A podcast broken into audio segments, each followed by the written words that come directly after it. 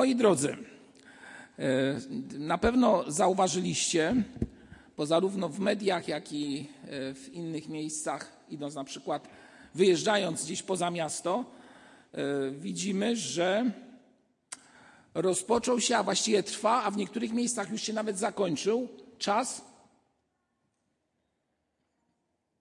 żniwowania, tak byśmy mogli powiedzieć.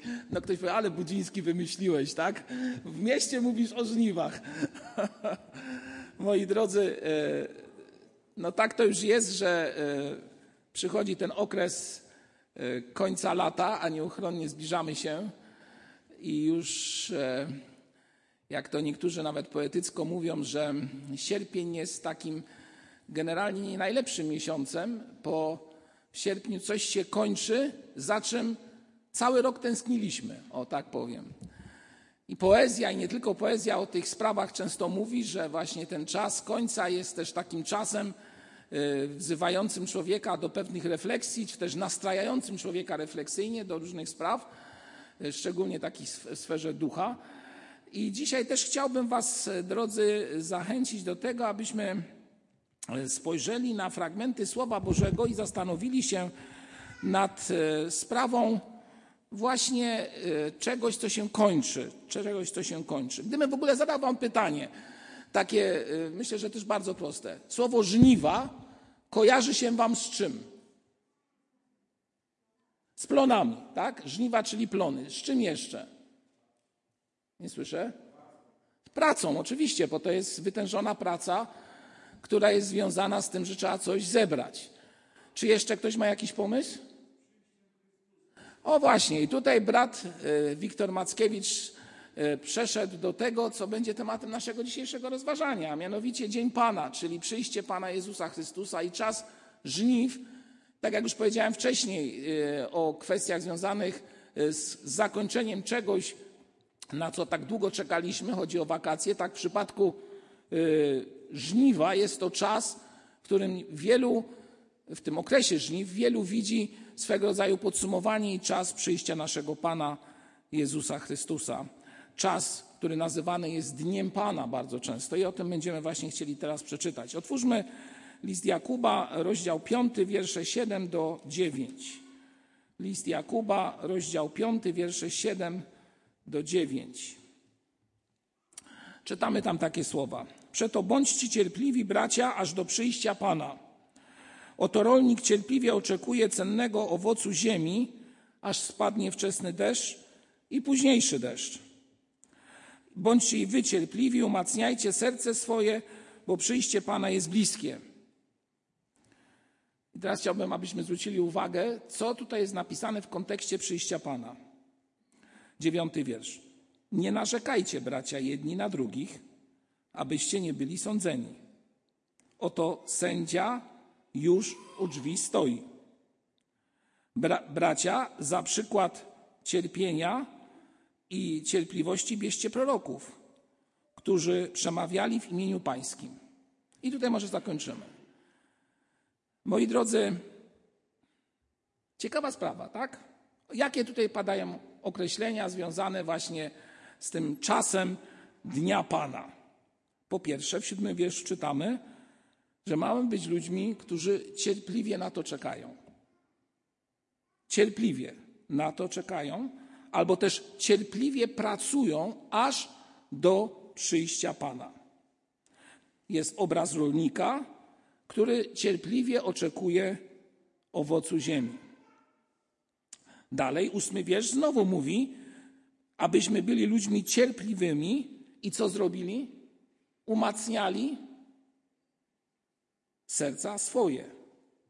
I tutaj czytamy następujące słowo, bo przyjście Pana jest bliskie. I kolejna bardzo istotna sprawa, w tym oczekiwaniu i w tej cierpliwości, w oczekiwaniu na przyjście Pana, mamy być ludem, który co? Nie narzeka.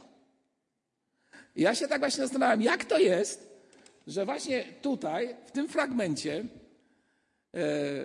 padają takie słowa. No, jeżeli chodzi o kwestię cierpliwości w oczekiwaniu, no to jest, można powiedzieć, oczywiste. No, każdy z nas czeka na to, co jest przed nim wierzący ludzie czekają na wieczność, na wieczne spotkanie z naszym Panem. Śpiewaliśmy duszo ma Pana chwal i potem jak już będziemy tam w niebie, no to już będziemy cały czas z Nim, będziemy przy Nim, będziemy Go chwalić, będziemy Go uwielbiać i tak dalej, i tak dalej.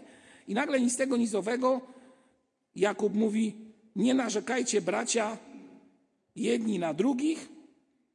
I co tutaj jest powiedziane? Abyście nie byli sądzeni. Oto sędzia u drzwi stoi. Czyli znowu informacja, że przyjście Pańskie jest bliskie. Czy ktoś z was zastanawiał się kiedyś nad taką formułą oczekiwania na przyjście Pana? Tak jak powiedziałem, cierpliwość owszem, ale cierpliwość i brak narzekania, no moi drodzy, to jest myślę, że wielkie wyzwanie, czy też wyzwanie dla każdego z nas, abyśmy w oczekiwaniu na Dzień Pański, no przynieśli, tutaj padło takie stwierdzenie, że żniwa to przynoszenie, czy też zbieranie plonów, tak? Tak powiedzieliśmy. I tak sobie myślę, że jednym z plonów, które możemy przynieść, albo jednym z owoców, które wierzący człowiek może przynieść na Dzień Pana, tak bym to określił, jest to, że potrafi powstrzymać się od narzekania. Ja muszę się biję w pierś. Jestem często malkontentem. Jestem często osobą, która patrząc na to, co przed nim, co za nim, patrząc na to, w czym jest, mówi, no nie, no dlaczego znowu coś takiego się dzieje? Dlaczego tak sprawy się mają? Albo dalej, dlaczego mnie to spotkało? Słowo dlaczego jest słowem często w moim słowniku, nie wiem jak waszym, ale myślę, że wielu z nas ma coś w sobie takiego, że nawet zmiana pogody powoduje, że narzekanie się wzmaga. A no właśnie, na wiele spraw możemy narzekać, wystarczy otworzyć różne miejsca i wtedy człowiek zaraz, że tak powiem, ma pole do popisu w tym względzie. Powiem tak, idąc tym tematem żniw. Na żniwa trzeba się przygotować, moi drodzy, czy też do żniw trzeba się przygotować. I trzeba pewne rzeczy w swoim życiu tak regulować, aby w tym oczekiwaniu na przyjście Pańskie być jak ten, który sieje to, co dobre, a nie to, co złe. Doskonale wiecie, że mowa, usta i to, co wypowiadamy, może siać dobro i może siać zło. Może być z Twoich ust wypowiadane błogosławieństwo i może z Twoich ust być wypowiadane przekleństwo, moi drodzy. I wszyscy zastanawiają się, jak to jest w ogóle możliwe, że z jednego źródła mogą płynąć dwie różne o smaku wody. Zresztą Jakub o tym mówi. Z tych samych ust wychodzi błogosławieństwo i przekleństwo. Tak, bracia moi, być nie powinno. Czy źródło wydaje z tego samego owocu otworu wodę słodką i gorzką? Czy drzewo figowe, bracia moi, może rodzić oliwki albo winna latorość figi? Tak też słony zdrój nie może wydać słodkiej wody.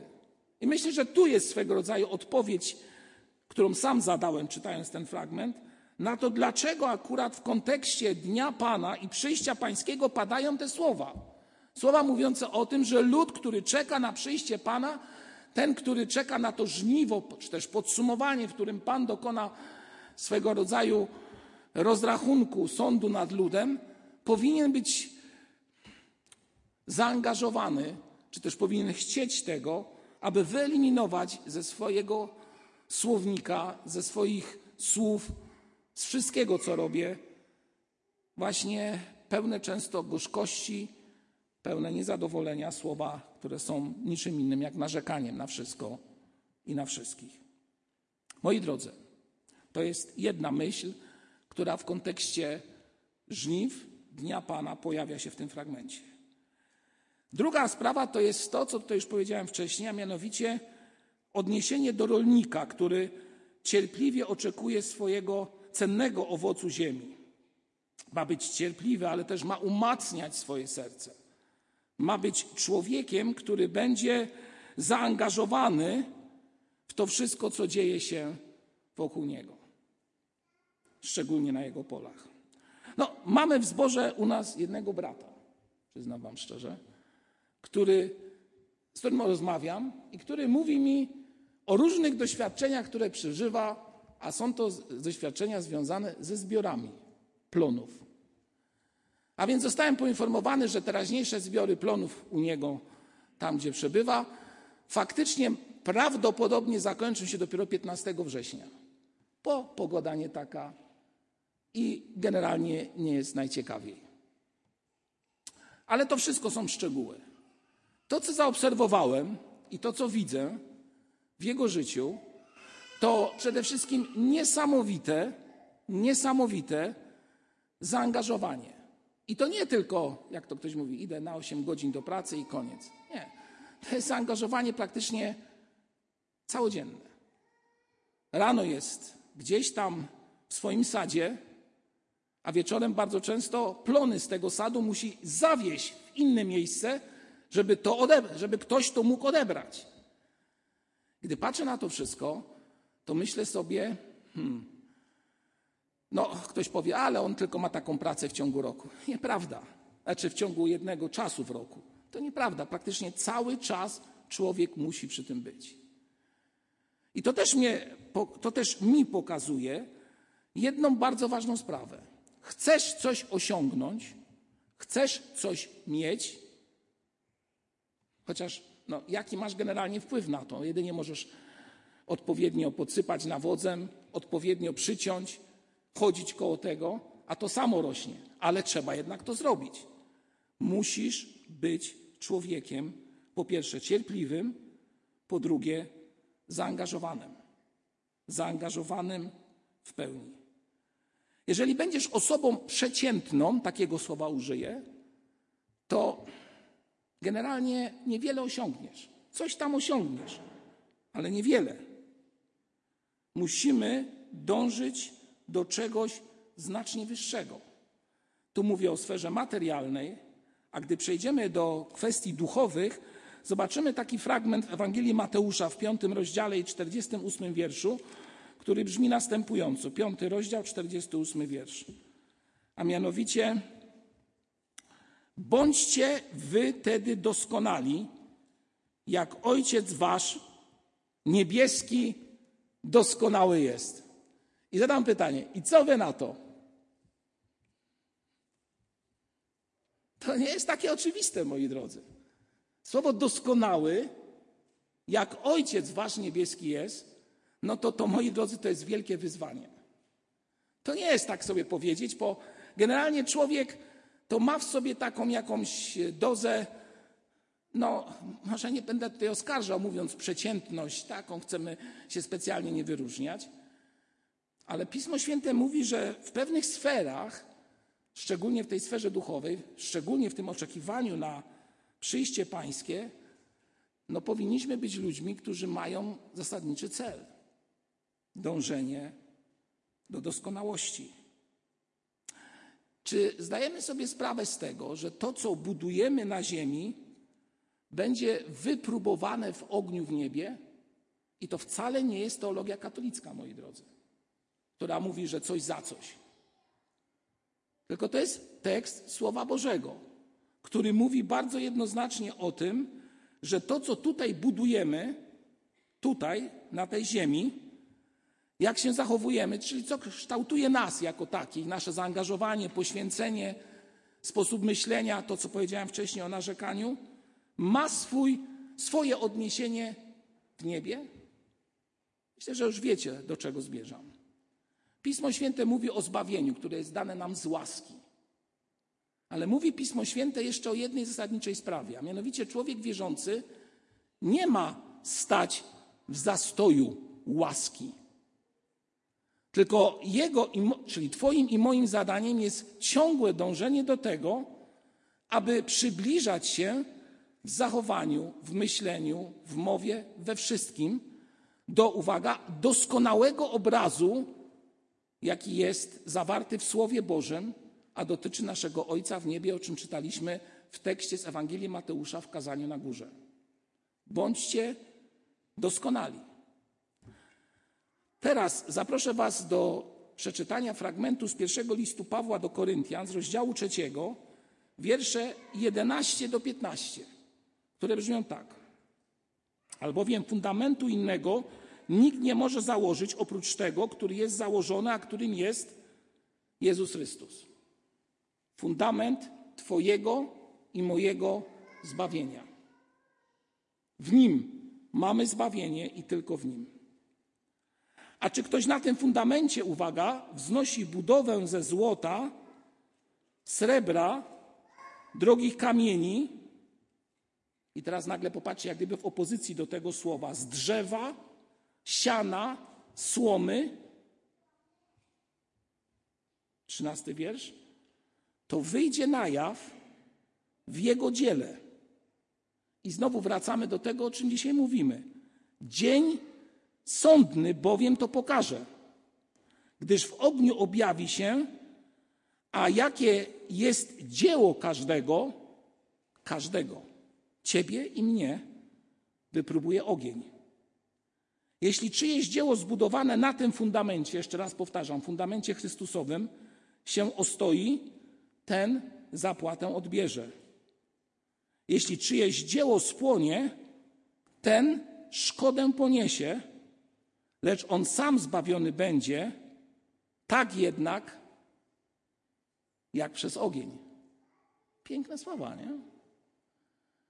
Fundament, twoja decyzja związana ze zbawieniem, czyli opowiedzeniem się po stronie Chrystusa, wejściem na to pole jako ten swego rodzaju rolnik, który ma siać dobre nasienie. Twoja decyzja, twoja wola pójścia za Chrystusem powoduje, że stoisz na właściwym fundamencie, mój drogi. Moja droga siostro i mój drogi bracie. Ale to nie jest wszystko. Oczywiście ta druga część nie ma bezpośredniego przełożenia na twoją kwestię zbawienia, czy też nie. Ale ma przełożenie na to, co nazywamy nagrodą w niebie. W dniu sądu objawioną. A więc można zadać sobie pytanie, co niesiemy przed tron Boży? Jaki jest owoc twojego i mojego życia? Czy ten owoc to faktyczne zaangażowanie wyrażające się w tym, że jestem człowiekiem przynoszącym przed tron Boży to symboliczne złoto i srebro? Czy też jestem człowiekiem, który przynosi drzewo, siano i słomę? Jakimi jesteśmy uczniami Pana naszego Jezusa Chrystusa? I jakie dzieło objawi dzień sądu, o którym czytaliśmy w liście Jakuba? Myślę sobie, że ten fragment i nie tylko ten fragment wzywa nas, każdego z nas, do przemyślenia jednej sprawy. A mianowicie, jaki wysiłek daje z siebie, aby służyć naszemu Panu Jezusowi Chrystusowi. Ku przypomnieniu przeczytam fragment z listu Pawła do Efezjan, 2 rozdział, wiersze 8 do 10, szczególnie akcentując wiersz 10. Albowiem łaską zbawieni jesteście przez wiarę, i to nie z was, Boży to dar, nie z uczynków, aby się kto nie chlubił. Jego bowiem dziełem jesteśmy, stworzeni w Chrystusie Jezusie do dobrych uczynków, do których przeznaczył nas Bóg, abyśmy w nich chodzili. Proste pytanie rodzi się z tego fragmentu. Do czego jesteśmy stworzeni w Chrystusie Jezusie? Moi drodzy, do dobrych uczynków. Nie dajcie się, moi drodzy, nie dajmy się omamić nauce, która mówi zbawiony i nic już nie musisz robić, bo jesteś zbawiony. Pismo Święte jednoznacznie mówi coś więcej o naszym życiu.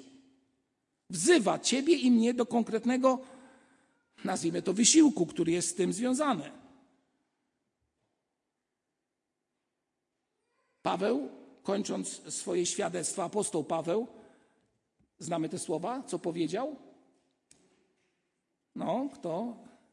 4 rozdział, 2 list Pawła do Tymoteusza, 4 rozdział, wiersze 7-8. Dobry bój bojowałem i co zachowałem? Powiedzmy to głośno. Wiarę zachowałem. Wiarę zachowałem. A teraz oczekuje mnie wieniec sprawiedliwości, który w owym dniu da Pan, sędzia sprawiedliwy, a nie tylko to, lecz nie tylko mnie, lecz i wszystkim, którzy umiłowali przyjście Jego. Moi drodzy, dobry bój, bieg, zachowanie wiary. Moi drodzy, to jest wysiłek. To nie jest tylko siedzenie tutaj w tym miejscu.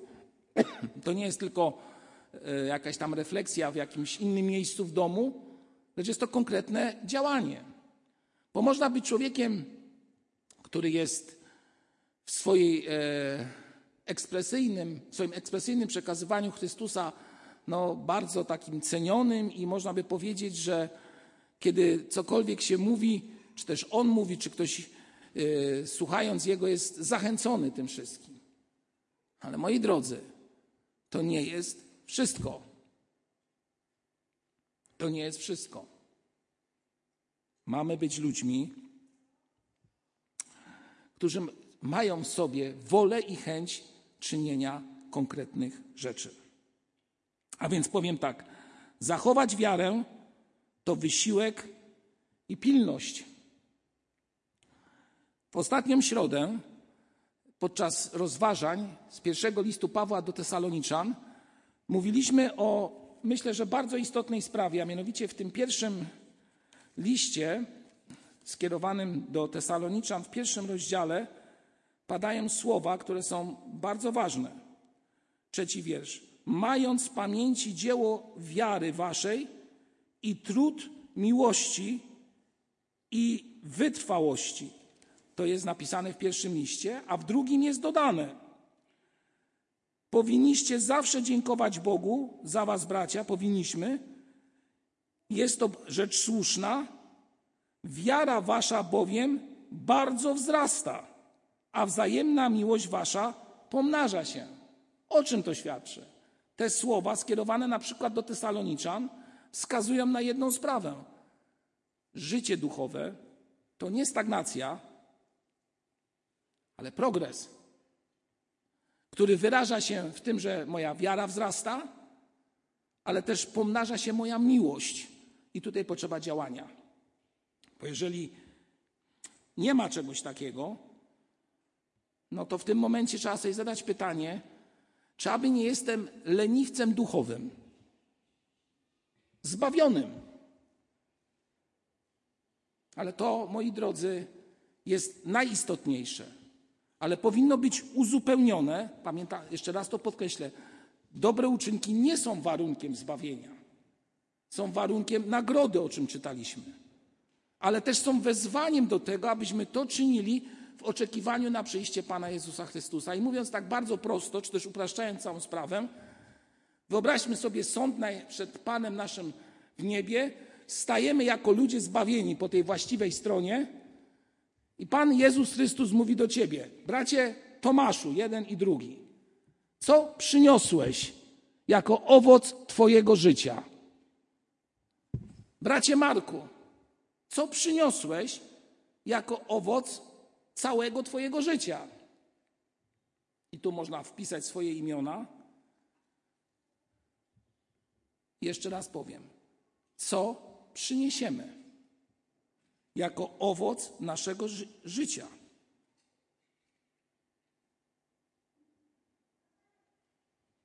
A więc, moi drodzy, jesteśmy ludźmi do tego wezwani, aby zmieniać siebie, to po pierwsze. Tak jak powiedzieliśmy na początku, zmieniać swój język, nie narzekać oczekiwaniu na przyjście Pana, zrobić wszystko, aby nasza wiara wzrastała i także pomnażać naszą miłość, czyli być zaangażowani względem drugiego człowieka. Wszystkie te sprawy, które wymieniam, wiążą się z tym, że nie można być osobą bierną, przeciętną, lecz mamy być ludźmi, którzy dążą do doskonałości. Czyli mówiąc, czy też upraszczając całą sprawę, powiem w ten sposób. Jako chrześcijanie powinniśmy modlić się, aby nam się chciało. Aby nam się chciało coś konkretnego w życiu czynić. Czy nam się chce? Czy mam wolę, że chcę pracować w Królestwie Bożym i jest to dla mnie przywilej. Chcę siać to ziarno, aby być błogosławionym na dzień Pana. Czy mi się chce? Czy wolę być taką osobą przeciętną?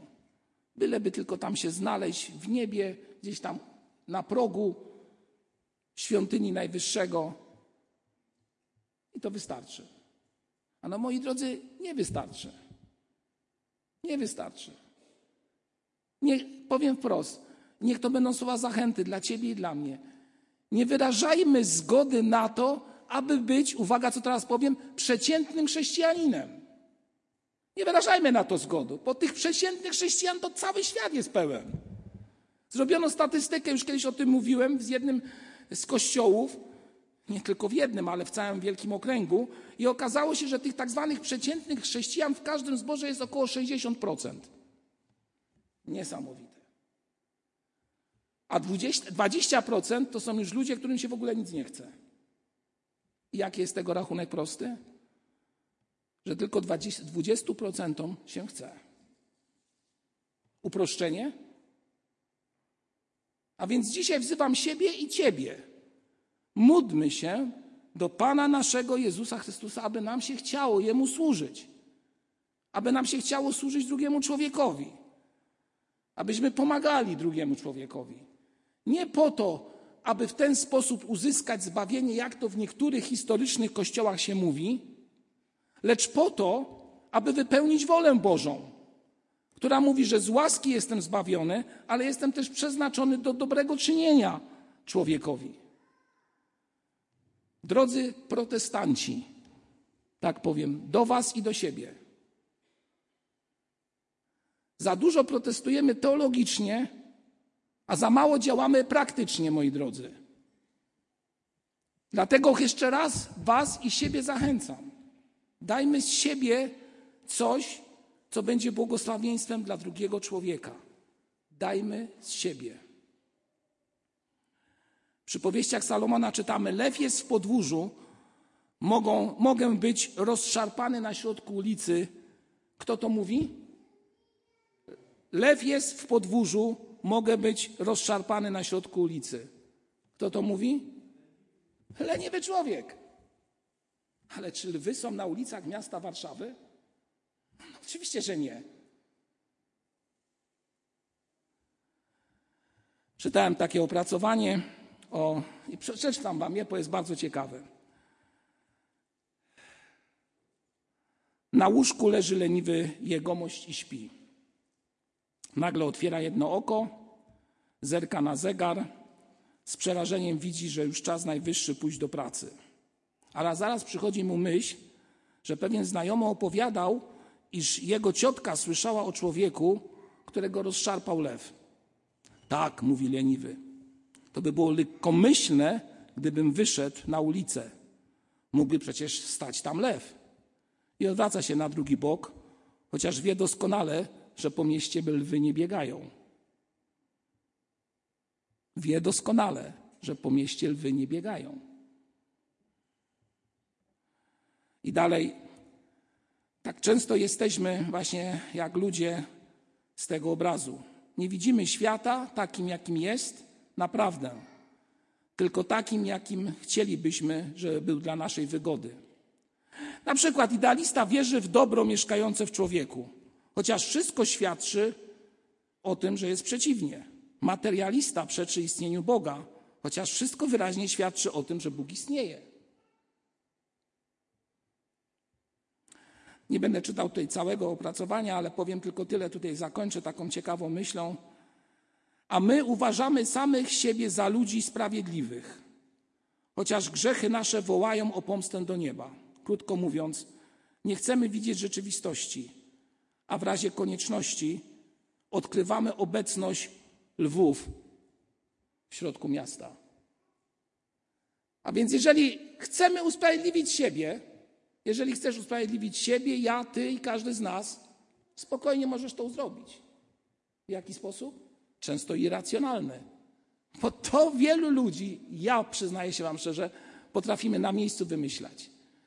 Nie mogę czegoś zrobić, bo jestem zmęczony, bo muszę posprzątać w domu, bo będą za chwilę jacyś ludzie może w tym domu. Muszę zrobić to i wiele spraw. I to jest ten, uwaga, co powiem, przysłowiowy lew na ulicach miasta, który się pojawia jako zagrożenie, a powoduje jedną rzecz, że stajemy w miejscu i przestajemy dążyć do doskonałości, o czym mówiliśmy. A więc, moi drodzy, nie twórzmy rzeczywistości tak, jakbyśmy ją chcieli widzieć, ale raczej złóżmy to wszystko w ręce naszego Ojca i po prostu w swojej słabości, bo każdy... Ja mam świadomość, że jesteśmy ludźmi, których doskwiera i choroba. Często faktycznie jesteśmy słabi, nie mamy siły coś zrobić, bo i wiek. I naprawdę nie, że nam się nie chce, bo wiele by się chciało zrobić, ale jest nam ciężko. I mam tego pełną świadomość, że nie zawsze jest to możliwe, aby robić tyle, ile byśmy chcieli. To jednak prośmy Boga o siłę, zarówno fizyczną, lub też siłę do modlitwy, aby bojować o drugiego człowieka. Ostatnio rozmawiałem z moją mamą, która też ma teraz takie przypadłości związane z chodzeniem i mówi do mnie, Marek, mówi, no to jest niemożliwe. Kiedyś patrzyłam na moją siostrę, która była od niej starsza około 8 lat i nie potrafiłam jej zrozumieć, że ona nie potrafi normalnie się obudzić, wstać, pójść, tylko ciągle jest słaba. A teraz, kiedy widzę, że mnie wszystko boli, no to chyba wiem, o co chodzi w tym wszystkim. No i w tym momencie można zrobić jedną podstawową rzecz. Można się poddać i powiedzieć, nie mam już siły na nic. A można w tym momencie powiedzieć, Panie Jezu, może nie mogę chodzić, ale będę czy to modlił się, czy też w jakiś inny sposób wskaż mi, jak mogę pomóc drugiemu człowiekowi, uwaga, w dążeniu do doskonałości. Możesz przyjść po pracy, po całym tygodniu i być tak zmęczony, że jedyne, co będzie w twojej głowie, to jest niemożliwe, aby wstać i przyjść do zboru. Jestem w stanie. I ten przysłowiowy lew pojawi się w twoim, jak w przypowieści Salomona czytamy, na ulicy, na środku twojego miasta i to zmęczenie powie ci, nie mam siły. Czy to jest prawda? No to jest prawda, bo nie masz siły. Nikt ciebie nie oskarża, że jesteś człowiekiem, który kłamie w tym momencie. Ale pomimo tego, spróbuj prosić Boga o siłę, bo są wartości i są nagrody, które są cenniejsze niż chwilowy odpoczynek. I nie chodzi o to, aby tak pracować, żeby się wypalić i nic, żeby z ciebie nie zostało. Także w sferze duchowej. Lecz chodzi o racjonalizm, o to prawdziwe zaangażowanie i chęć. Będę pracował, będę służył, będę siał, będę chciał się zmieniać, aby dążyć do obrazu doskonałego, który jest w Panu naszym Jezusie Chrystusie. Tego wam bardzo gorąco i sobie życzę. I jeszcze raz powrócę do fragmentu, od którego rozpoczęliśmy. Z listu Jakuba. Przeto bądźcie cierpliwi, nawet kiedy sił nie starcza, dopowiem, na przyjście Pana. Oto rolnik cierpliwie oczekuje swojego owocu ziemi, aż spadnie wczesny i późny deszcz. Bądźcie cierpliwi i co dalej? Umacniajcie się. Do tego was dzisiaj, was i siebie wzywam.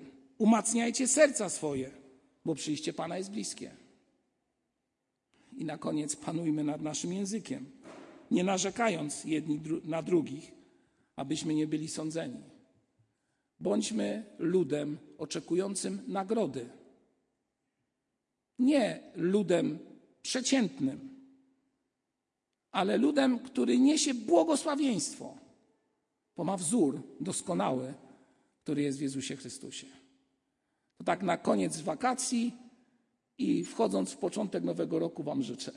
Wam i sobie. Zachęcam do modlitwy. Powstańmy.